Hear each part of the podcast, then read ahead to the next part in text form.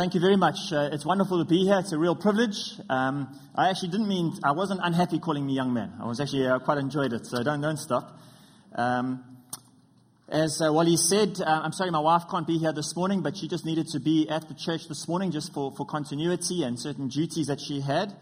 Um, I do feel like I come home. When I, when I come here, I have had engagement with this church over time, and nice to look out and, and recognize faces that I'm familiar with. Never make the mistake of saying old faces, just faces that I'm familiar with, uh, and, and, well, as well as family members like Ellen over there. So, um, whenever I do these multiple Sunday morning services, I always feel so sorry for those who have to sit through more than one. So, I'm not going to change anything from what I said this morning. I'm not going to try and get clever, but for those few people who are hearing this for the second time this morning, I, I really um, I, I admire your, your perseverance. Um, but uh, as I spoke this morning, I, must say, uh, you know, you prepare and you carry something in your heart, but as you speak it, perhaps I just became aware that uh, it, is, it is cutting on, on, some points. And I just want to say that uh, anything that might step on your toes this morning is stepping on my toes too. Uh, my toes are, are also uh, under the same. If I speak about privilege, I'm speaking about myself first and foremost because I'm incredibly privileged.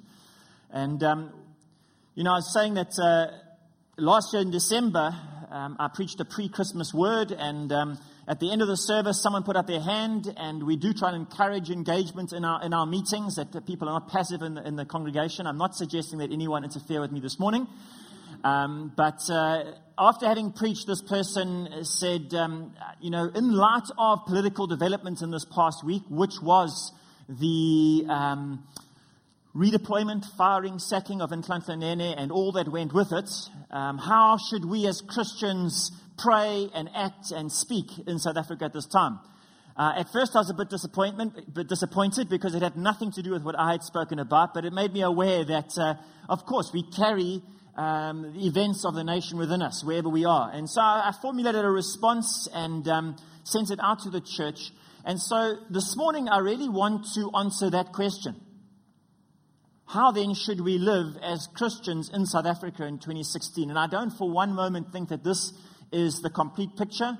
I don't think that I have all of it.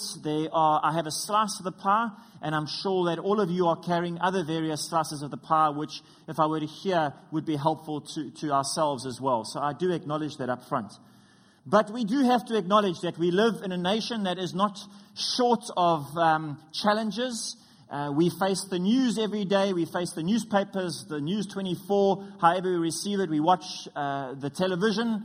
Uh, we're part of discussions and dinner parties and lunches and coffees. And uh, we are aware that there are many perspectives, there are concerns, and that South Africa, in one sense, faces a crossroads again. And so what I would like to do, I hope that I can instill some faith in us today. I hope that we can walk out of here with some faith in our hearts, then I'll feel that mission accomplished. Before I get to the, the four points that I want to make, I just want to use uh, two, two points as part of my introduction. The first one is a story about New York City, which is based on fact. And that is that in 1860, okay, it was, I'm trusting before all of us were born.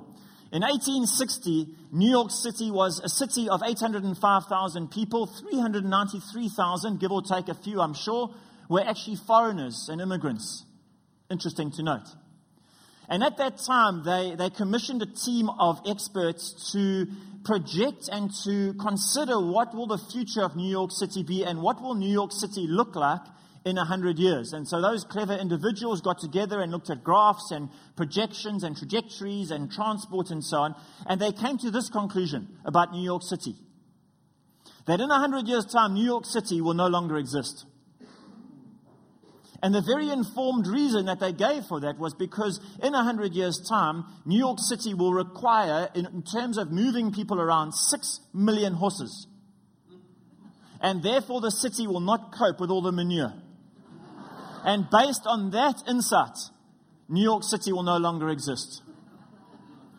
By 1900, some 40 years later, there were 1,001 car manufacturing plants in America. And today, New York needs no introduction. 850, uh, 8.5 million people in one of the world's main cities. And the point behind that is that we can get so locked into the present.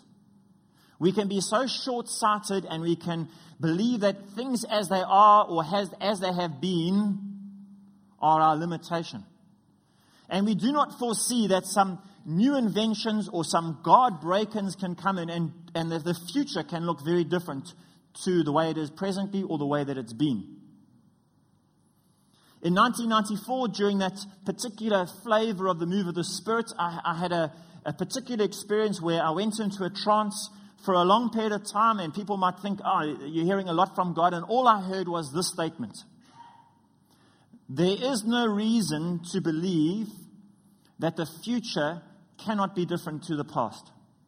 There is no reason to believe that the future cannot be different to the past. And there was no doubt in my mind it was with regards to South Africa.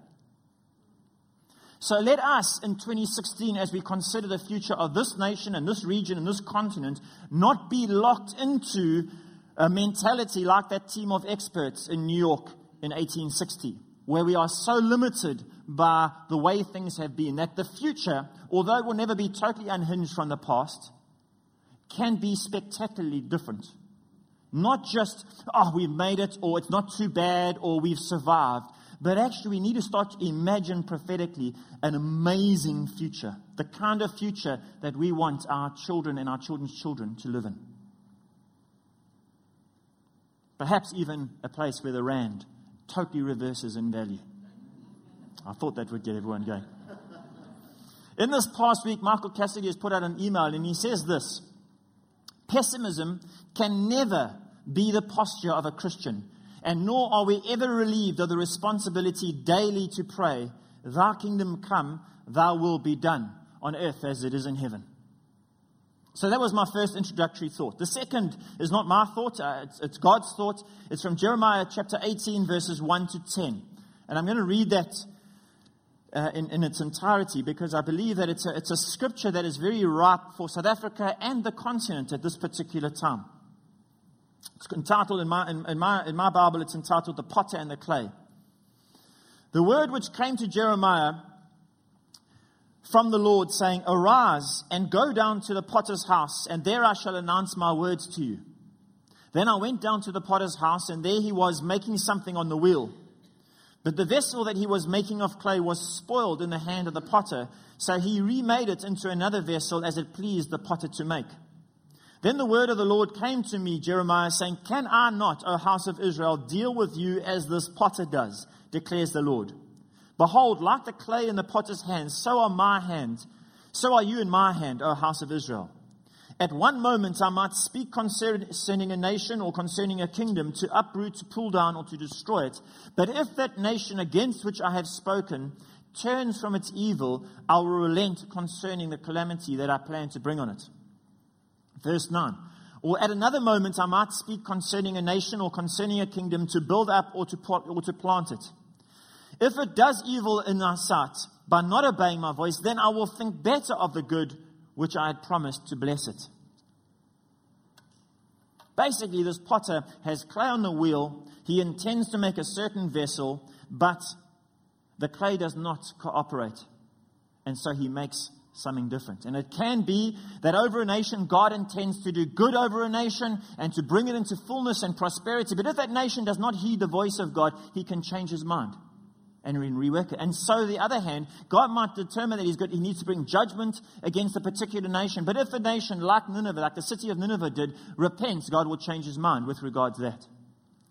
And so, what that does for me is it shows that the future of any nation, but we live in this particular nation, the future of the nation is not inevitable, nor is it unconditional. It requires an appropriate response. So, this is a particular scripture that I've been looking at for some years now, and I love it. I say amen to it when I read it, and I think that that applies to that person over there and that politician and those people who, who practice certain demonic practices and those people who practice idolatry. I love the scripture. But when those concentric circles come and tangle around me and I realize, ouch, maybe it's me. Isaiah chapter 6. Woe, woe, woe, woe, woe. Suddenly I get a bit more uncomfortable. Perhaps I'm blinded to my privilege. Perhaps I'm blinded to my idolatry. Perhaps I'm blinded to the way that things have always been. The status quo has blinded me to convictions, and I need others to help me and to show me. So, the four, the four points that I want to bring through this morning are prayer, watch your words, engage, and faith filled vision. Okay, those are going to be the four points. So, the first one, prayer. And uh, Wally's touched on this morning, and I know that you're on day 30 or 40 of prayer, and uh, you're a house that is well steeped in prayer. So I don't need to say much on this particular topic. And I, I also spent these last few days down in Cape Town with a few people, including Graham Power, and was reminded I got a nice personally signed book from Graham Power about the Global Day of Prayer and uh, just read through it on the way home on the plane. And, you know, at its peak, 300 million people around the world praying on one day. Amazing. Starting from the vision and the obedience of one man and, and, and Newlands Rugby Stadium. 1 Timothy chapter 2, it says that we are to pray for those in authority. Why? In order that we may lead a tranquil and quiet life in all godliness and dignity. Why wouldn't that be nice? That is the reason we pray for our leaders. And let us not fall into the trap that speaking about our leaders criticizing our leaders, reading the newspapers, and gossiping is the same as prayer. I know that Romans chapter 13 says, Be subject to those in authority. But we also, at the same time as praying for our nation, our leaders need to be praying for ourselves.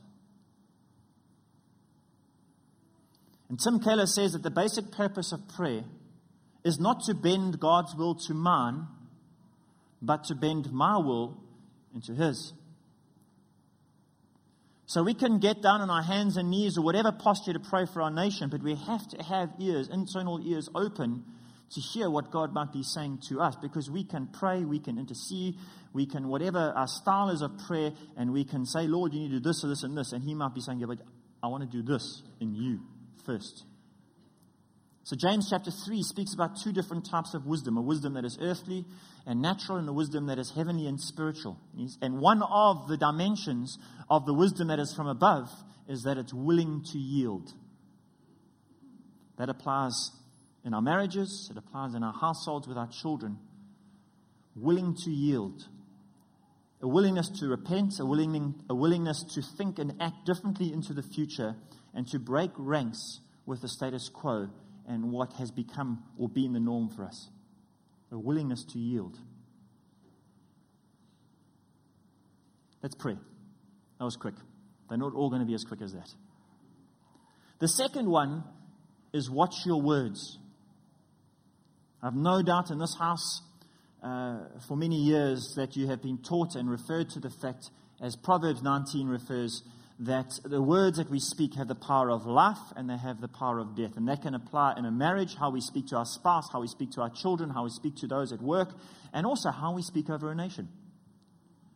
And I think we very often speak with forked tongues because we can get up early in the morning to come to prayer or however we pray or whenever we pray, and then we can go to work and we can actually undo the good that we've done in prayer by actually cursing our nation by the words that we speak the words that we speak over coffee, over lunches, at dinner parties, that popular narrative that is very easy just to flow with.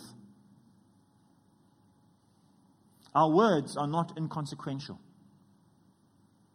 Words I speak to you are spirit and they are life. And if we add up the sum total of our words, we've got to consider what are we doing to our nation?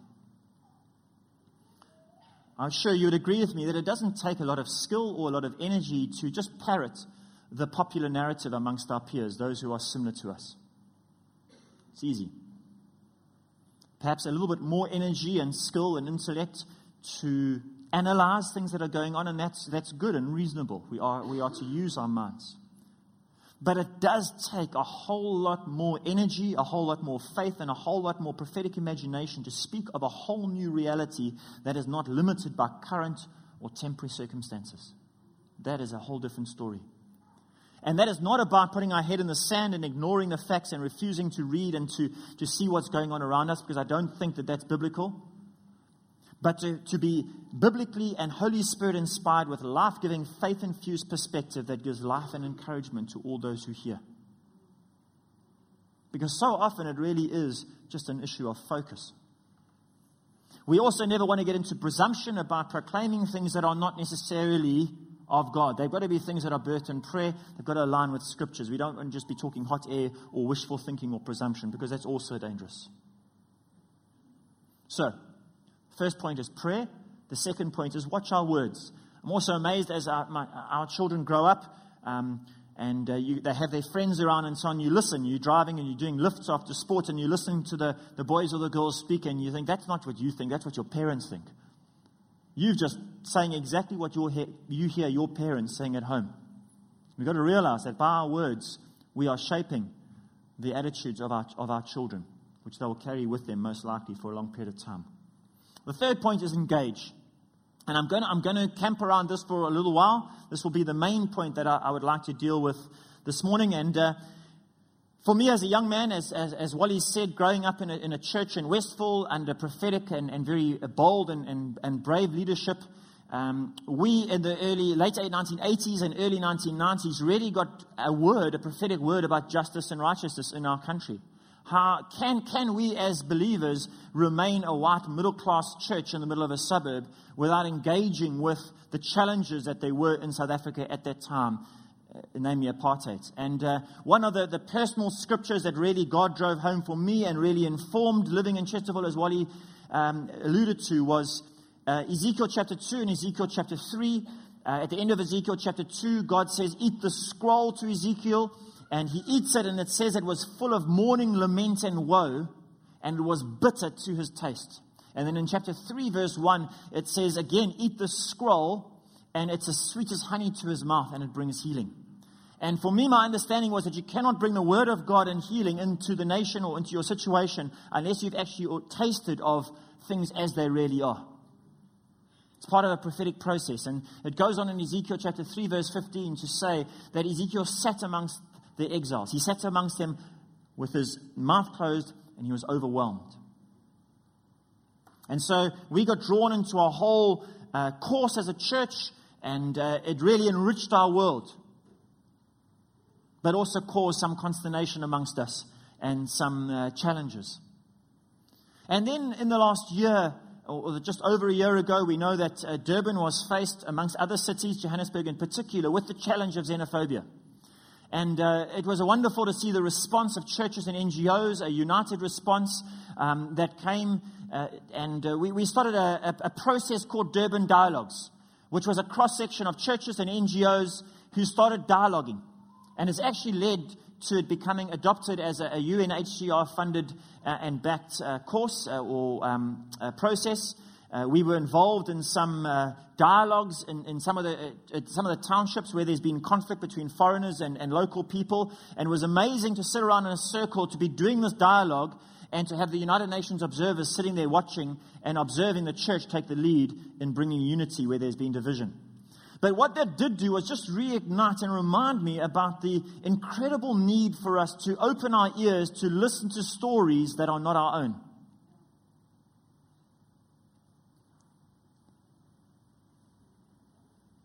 There's a, an African proverb which says that a man who never travels thinks that his mother is the best cook. and we can get locked into stories that are all very similar. And we actually impoverish ourselves when we do not listen to stories that are markedly different to our own and listen to perspectives that are not only different but a confrontation to the way that we've always thought and seen the world. So, as an example, we have a man, in fact, he's ministering in our church this morning. He's a Rwandan man who was involved in the geno- involved, a, a, a, victim in the genocide in, in Rwanda, spent eight months in the forest of the DRC, three months alone, traveled down, has got the most incredible story. And I sit and I listen to him. We just traveled up to Maputo to do some uh, seminars up there, and I, I can listen to his stories the whole way there and the whole way back. I think, my goodness, my life is enriched by listening to stories that are not my own. It's not about who won the rugby, with all due respect to rugby players and former rugby players, um, but listen to stories that are not our own. Proverbs chapter 18, verse 13 says, If one gives an answer before he hears, it is his folly and shame to him. Is that true? Of us sometimes that we give an answer before we fully heard what the other person is trying to say, especially if it conflicts with our way of thinking. Same proverb chapter, uh, chapter verse 17 says, The one who states his case first seems right until the other comes and examines him. So, There's more than one side to every story. There's at least two. And too often, I think that we believe that we know the answers and we haven't even yet fully understood what the question is. And we revert and default back to well worn arguments and tracks of thinking that are easy to maintain when they're circulating amongst the same people. So, we did a, a course earlier this year uh, called Race, Racism and Reconciliation. We got various voices to come in and to speak to, to the situation. Um, but right at the very, as we kicked off the series, um, I, I, spoke about the very key ingredients to a process of, of dealing with racism and reconciliation. And they are these eyes. Two eyes to see people, two feet to walk to move out of a circle that is comfortable or a seat in a particular place and to actually walk into arenas which are fresh. Hands to reach out, a mouth to ask questions, a zip to zip our mouth sometimes while we listen with our two ears, and then a wheelbarrow of humility and grace to recognize that maybe the slice of the pie that we've had in our perspective was not the whole perspective. I note that silence. In the natural, in our own personal lives, when it comes to relationships, the way that we think, the way that we process things, we know, I believe, that repentance, as as difficult as and uncomfortable as it is in the moment, leads to greater freedom. It leads to ecstasy because we're taking off things that are ill fitting, that do not correspond to our true self, and we actually work progressively into freedom. And if that implies in our personal lives and in our interpersonal relationships, it's got to apply to how we are in dealing with issues of the nation. So, Matthew chapter 22, verse 39, we all know it. You shall love your neighbor as yourself is actually a very hard hitting, radical, revolutionary, all consuming, life changing passage if we actually unpack it. Because too often we're applying this, you shall love your neighbor as yourself, to literally those who live in my neighborhood and those who are in the same social circles. But we know that the lawyer in Luke chapter 10 asked Jesus, Well, then who is my neighbor? Thinking that he'll catch Jesus out. And of course, Jesus catches him out big time with the story of the Good Samaritan. So we know my neighbor can be someone different to me, someone diametrically opposed to me. You shall love your neighbor as yourself. What does this require of me? Scripture says that we cannot say that we love God and then not love our brother. Well, who is my brother? Is it someone just with the same surname? Is it someone who just went to the same school as me? Who plays in the same sports team as me? or whose kids go to the same school. 2 Corinthians chapter 5 speaks about the ministry of reconcil- reconciliation that we've been given, primarily to God, but once we've been reconciled to God, we are driven towards reconciliation with others. Who are the others? It has to include those who are different to myself. Do unto others as you would have them do unto you a very, very useful scripture when raising kids. But what does that require of us in the context of the nation? No greater love has a man than this than to lay down his life for a friend and a, woman for her friend. Maybe the same lawyer would say, Well, who are my friends? Consider others more important and better than yourself. Philippians chapter 2.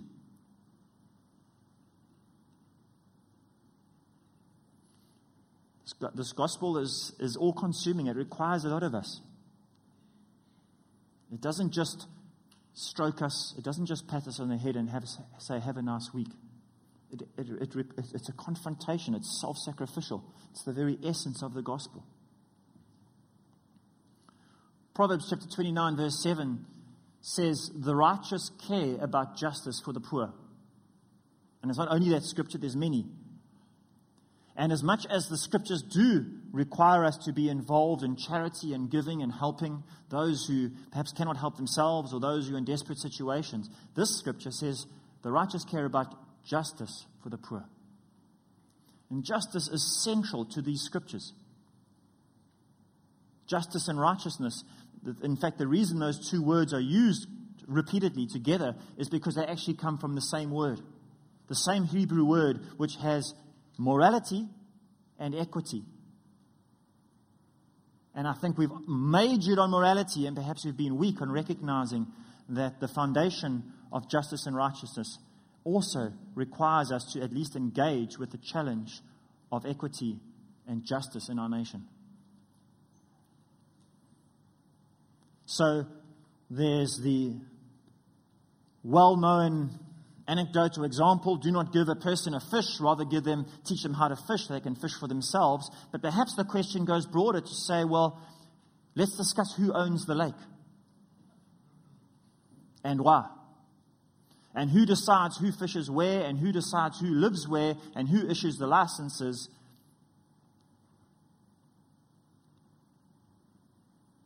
I know that that's very heavy for a Sunday morning. But we've got, we've got to take the conversation further. Before 1994, I remember seeing the sticker, the bumper sticker, if you want peace, work for justice. It applies today, in 2016, just as much. If you want peace, work for justice. Archbishop Camara of South America once, it's, it's a quote I'm sure many of us have heard When I feed the poor, people call me a saint. But when I ask why are the poor poor, they call me a communist.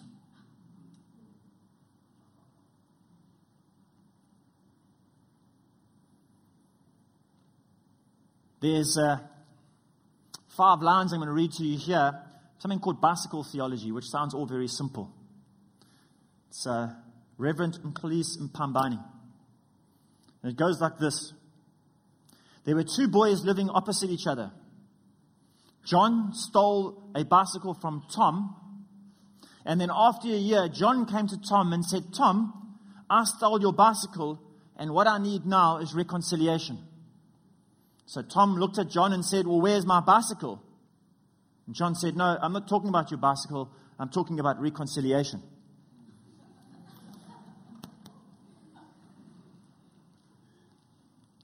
Normally in church we say amen, but I think that's more ouch. And then, ironically, when I shared this, a, a, certain lawyer who I have a very high regard for in our church came to me. He said, Well, it's not as simple as that. And I agree, it's not as simple as that. I know it's multi generational, etc., etc. But we cannot hide behind the complexity, of, uh, the complexity of it, sorry, and escape the kernel of this, which is potentially true and demanding of me. What do I need to do differently? How do I need to think differently? How do I need to act differently? What must I do with privilege that I've inherited or privilege that I, that I operate in, whatever it might be? And you can have your counter arguments. Uh, I come here really just to, to throw these thoughts out, perhaps agitate our thinking a bit. I'm sure irritate some of you, but uh, I trust it's the word that's doing it and not me. I hide behind that. And it's not my place to give answers to this. I'm just I'm throwing it out there, and it's something that I have to work out in my own life together with my wife and kids, and something that we have to work out in our own local church. I'll just push the ball to the leadership. So let me push it. The, let me just push it a little bit further. We, we, we, we maybe hear, if you're reading the same newspapers and listening to the same commentary, that, that land is an issue in South Africa. And I have I do not claim to be any expert or understand anything beyond what I'm sure most of you understand. But what I am utterly convinced about is that if we do not have good, upstanding, spirit filled believers engaging in this space around land and justice, then the EFF, for example, is. which we know they are. And we might be disappointed with the outcome. I note the silence. And I'm, I'm just saying we've got to engage. If you talk in certain circles, this is a hot issue. And, and if we just fold our arms and either just hope for the best or just assume it will go away, it, it isn't going to go away. And it, it's, it's, it's an attractor of people who feel that they've been dispossessed in the past. I'm not saying I know the outcome, but I am utterly convinced that it's an argument and a discussion that we should be utterly engaged in, especially those who are, who are, who are wired that way or, or have the opportunity. We also, I believe, need to be informed about our past. And again, I know that that irritates some people who say, well, come on, when are we going to let go of the past? But as Professor Jonathan Jansen once said in a column, the present did not arrive in a vacuum. The way things are today in South Africa did not just start like that. They did not start in 1994. They did not start last year. There, there's a whole process. And if we're going to engage and be effective in this nation, we must engage with our past. I'm not saying we must be bound by it. I'm not saying we must forever revisit it. But I do believe that we need to be sensitive to how we have arrived to where we are today. You can take me to task on that if you want. That's absolutely fine. I'm happy to be wrong. But, and if I just take one anecdote out of many, but I don't know how many of us are aware that Winnie Mandela, not everyone's favorite person, I realize, not vindicating or justifying anything that she might have done, but she spent 18 months in solitary confinement and at times naked, going through monthly cycles naked in a prison cell by herself, having been taken in the middle of the night while her two daughters stood on the lawn and her husband was in jail. Put yourself in that situation. That happens in Umhlanga Rocks, and someone gets taken from and, and, and feel the hair rise It's just something for us to be aware of factors that have shaped where we are today. I'm not trying to throw the past back up again, but I do believe we need to engage with our past in order to understand where we are and to start shaping towards the future. So, to finish this point about engage, as believers, we simply cannot pray a prayer, sit back, fold our arms, watch the news, hope for the best, and adopt a wait and see attitude because I think we'll be disappointed. James, the epistle of James is very clear that faith and works go hand in hand. We cannot say I have faith and not, not, and not works. We can, it's not works for salvation, but it's works that come out of salvation. We need to do things. We need to do something. We need to do things. So the whole gospel makes this requirement of us. It's not an optional extra for those who've got spare time. It's not an optional extra for those who are slightly more committed. And it's not an optional extra for those who are wired that way. It's a prerequisite of the whole gospel. That saves us. Okay, are you all with me? Have I lost everyone? Okay, is everyone with me? I hope you are. So, as I said, I, I, hope I've been as gracious as possible. Every single one of those cutting comments applies to me. My final point. So, the first one was prayer. The second was watch your words. The third one was engage. The fourth one, which is going to be a bit shorter just to land, is have a faith filled vision for the future. And uh, perhaps not everyone has the same vision. We all pick up on, on, on various aspects because of the way we, we the, the, the sphere that we're involved in society, whether it's education or business or politics, whatever it might be. And please excuse me being personal here for a moment, but I think it does illustrate the point. Um, but uh, my wife Sandy and I, we have a vision for our, for our future. Um, Alan's niece, I'm, I'm, married to her, and uh, we have a vision for, for our lives called Africa 2050. And we're saying to ourselves, what do we think or what do we believe Africa is going to look like in the year 2050? And what do we need to do about it? It's the place we want our children to live, to grow up with hopefully their children so that we have grandchildren. Not yet, but what is Africa going to look like in the year 2050? Because if we adopt a wait and see, we're likely to be disappointed. So in the year 2050, we will be 81. For some, it might need to be 2070. For some, it might need to be 2030. But what is our vision for the future? You know that if we aim at nothing, you hit it every time. And so when, we, when our kids were born, we, t- we, took, we felt a real weight from God or an inspiration, whatever it is. And both of our children, our firstborn is called Hannah Africa, and our secondborn is Elijah. Our secondborn is named Elijah Africa. And we put Africa in there to say that we believe in the future of this nation. It's personal. But when we, when we look at our kids, when we speak to our kids, when the teachers write down their names, we are saying we believe in the future of this continent. We, we identify ourselves with this continent. I'm not saying it's for everyone to, I'm just saying it was what we did because we believe that God has called us to be here and that we have a positive hope for the future. I believe it's both in the natural you can look and spiritually and biblically you can look. When God designed Africa, this place, this continent where we lived, we don't go into Africa when we drive over the Limpopo or the Zambezi or the Tugela. We live, this is Africa. We live in Africa here. When God designed Africa, He did not make Africa to be poor. In Genesis, when God looked on everything and He said it is very good, it included Africa.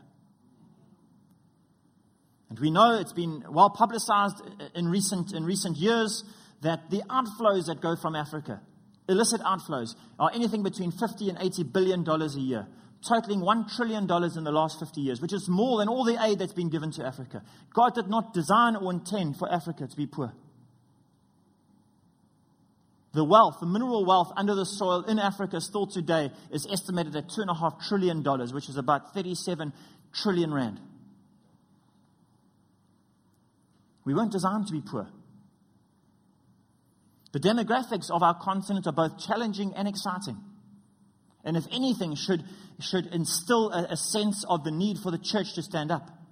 But from 2015 to 2030, sorry, 2015 to, 20, to 2050, 35 years, half, more than half of global population growth is going to take place in Africa. And you can look at that as a, a negative or you can look at it as a potential positive. By 2030, Africa will have the largest working age population in the world. Over the same period of time, 2015 to 2050, Europe, the population of Europe will shrink. I know there's immigration and all those things and, and refugees. By 2050, 25% of the world's population will live in Africa. And so I could go on. Challenge and opportunity. In the year 1900, I know I'm going back before our time, I'm assuming, although I attended a funeral the other day, or a memorial of someone who was born in 1913. So, but in, in the year 1900, 10% of Africa was Christian. By the year 2000, 50% of Africans claimed to be Christian. And John Piper in his book says perhaps it's the largest shift in religious affiliation that has ever occurred anywhere in the world. On top of that, Christianity grows by nearly 2.5% a year, which means it will double in the next 30 years, resulting in the year 2050 that Christianity will chiefly be the religion of Africa and the African diaspora. Isn't that exciting? And this is, this is the context where God has called us to administer the gospel, to preach the gospel, to plant churches, to establish churches. It's exciting.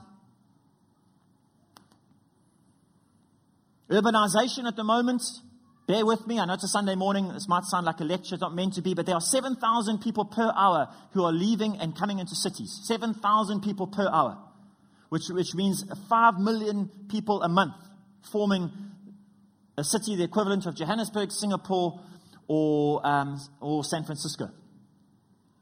It's a lot of people. But what it is doing is it's concentrating multi, multinational, multi-ethnic people into the same space and provides, once again, challenge and opportunity for the church.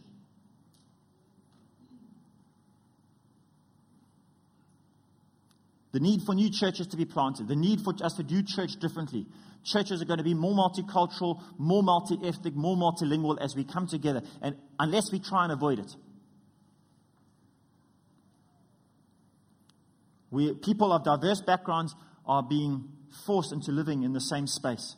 Durban, three and a half million people, an East African port city, which is multinational, multicultural, multilingual, multiracial, multi lots of things, multilingual. It's an incredible opportunity. And there's a lot of good things happening in Durban. A lot, of, a lot of good things, a lot of prayers, I believe, that have not just been prayed in recent weeks, but in years and decades before, of generations before. Those prayers have come now. I believe they're opening a space that the church in Durban is walking into. I'm not going to go into the detail of it, but I really believe that. So we need to make sure that we train our eyes, we train our minds to see the image of God, the fingerprint of God in Africa. Not just the landscape, not just the natural beauty, the resources, but her people who are her truest wealth and value. Which I, I know, I, I feel almost embarrassed to say that because it's so basic. So, as I come into land, I started off with a New York City story. When we imagine the future, when we consider what the possibilities, the prophetic possibilities can be, not only for our nation or our city, but for our region, what gets stirred up? What are the possibilities of a future that is not locked into, we'll always use horses as transport, therefore? Not seeing that God can break in and that designs can come and we can have new technologies. Some of us might have been praying and prophesying for many years and start saying, Wow, my arms are growing weary. I'm getting a little bit hoarse. Uh, you know, I, I'm not seeing the fulfillment. We are well aligned with many other prophets who had to wait decades, multiple decades, for prophecies to be fulfilled. Just because it hasn't been fulfilled yet does not mean it isn't. But we have in our recent history seen the earnest and fervent prayers pre 1994 create a miracle in our nation. And we need to remember that. We need to remember what God is capable of, both through what the Word teaches us and through what we have experienced. God has given us reason to have hope. But it is another crossroads, I believe, personally. And it's a, it's a crossroads in our nation where the church needs to be wide awake and aware. The sons of Issachar and Chronicles, who were aware of the times in which they were living and what Israel should do.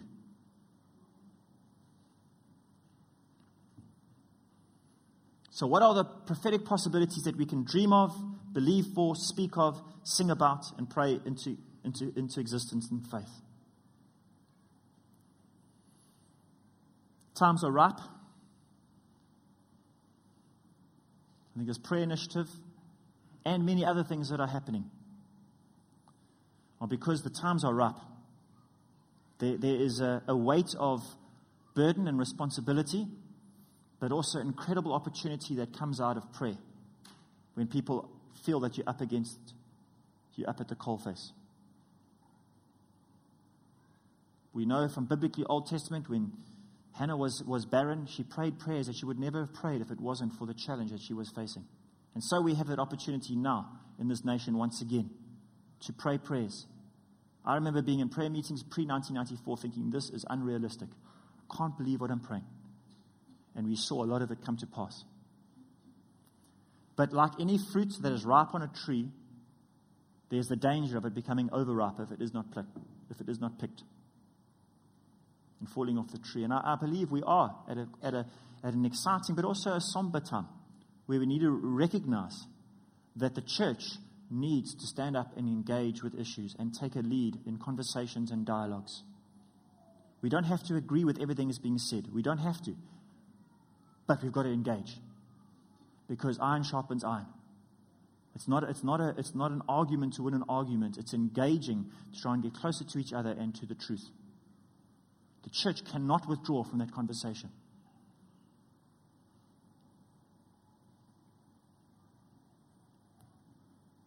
It's not a time for us to do church as usual. It's not a time for us just to think the status quo. We've got to respond in faith and we've got to respond with prophetic imagination. Pray, watch our words, engage, and have a faith filled vision for the future. Amen. Can I ask us to stand, please?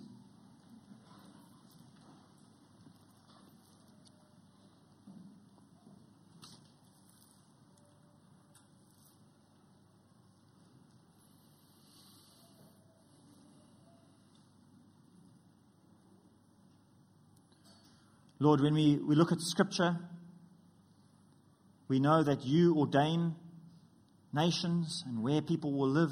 Deuteronomy 32, Acts 17, James chapter 4.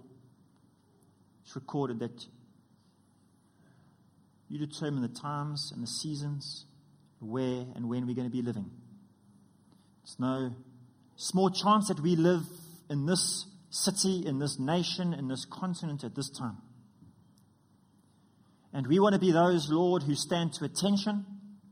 We want to be those who stand with our eyes open to see what's going on, our ears open to hear what you are saying to us, our sleeves rolled up, ready to do what you require of us, feet that are ready to move, mouths that are ready to pray and prophesy and speak and ask questions and engage in conversations, even if they are uncomfortable. But the season requires it of us. This is not a time for the church to stand back and allow other sectors of society to lead. It's not a time for the church to adopt a wait and see. We have to take the lead. And where we have abdicated responsibility and assumed that somebody else will do it, Lord, we need to repent. I thank you for the incredible synergy that is taking place amongst churches in Durban at this time. The cooperation, the collaboration, the sense of wars coming down between churches is an incredible space to be involved in. But I pray, Lord, that more walls will come down. There'll be increased collaboration and cooperation. There'll be more conversations between people from diverse and, and, and varied backgrounds. So that truly the church can become a city on a hill and a light to this nation and to this city. So, Lord, once again, I pray that if there's anything that I've shared this morning that is of my own natural reasoning or is not aligned with your word, Lord, then I just pray that people will be discerning to, to, to know what to do with it, Lord. But to the extent that I've ministered under your, under your authority and your word, I pray, Lord, that that word will have an effect and will not return void, will take root in our hearts and produce the fruit that, the fruit that you require of it. That we would know how we, as your sons and daughters, should live in this nation at this time. Thank you for the wisdom of the leadership of this church as they continue to lead in the city and play such a significant role as they have for so many years. I pray for wisdom for the way forward and how to engage effectively with the challenges and the needs of the hour. In the name of Jesus, amen.